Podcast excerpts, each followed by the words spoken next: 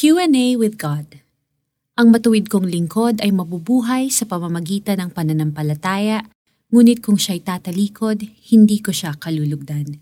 Hebrews 10.38 Nakapag-wish ka na ba na sana magkaroon ka ng chance na interviewin si God? We all have them. Mga tanong na si Lord lang ang makakasagot. Tulad ng, bakit hindi exempted ang mabubuting tao sa sakuna at unos? Bakit minsan mukhang ang masasama pa ang namamayagpag? Bakit napakaraming suffering sa mundo? Nagkaroon ng propetang Habakuk ng chance na gawin ito.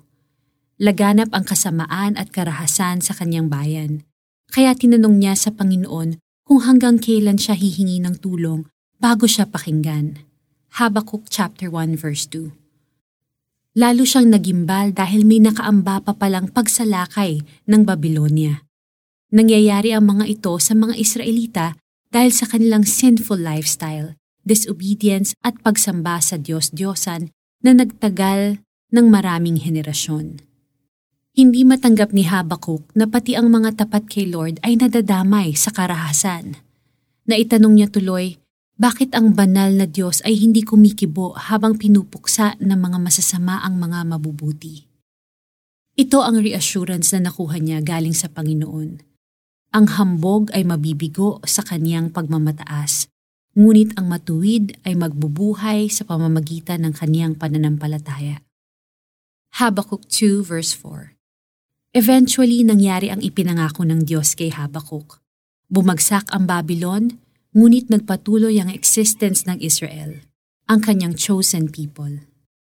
Ang paghimok ng Panginoon to live by faith ay inulit ng sumulat sa mga Hebrews – ang matuwid kong lingkod ay mabubuhay sa pamamagitan ng pananampalataya.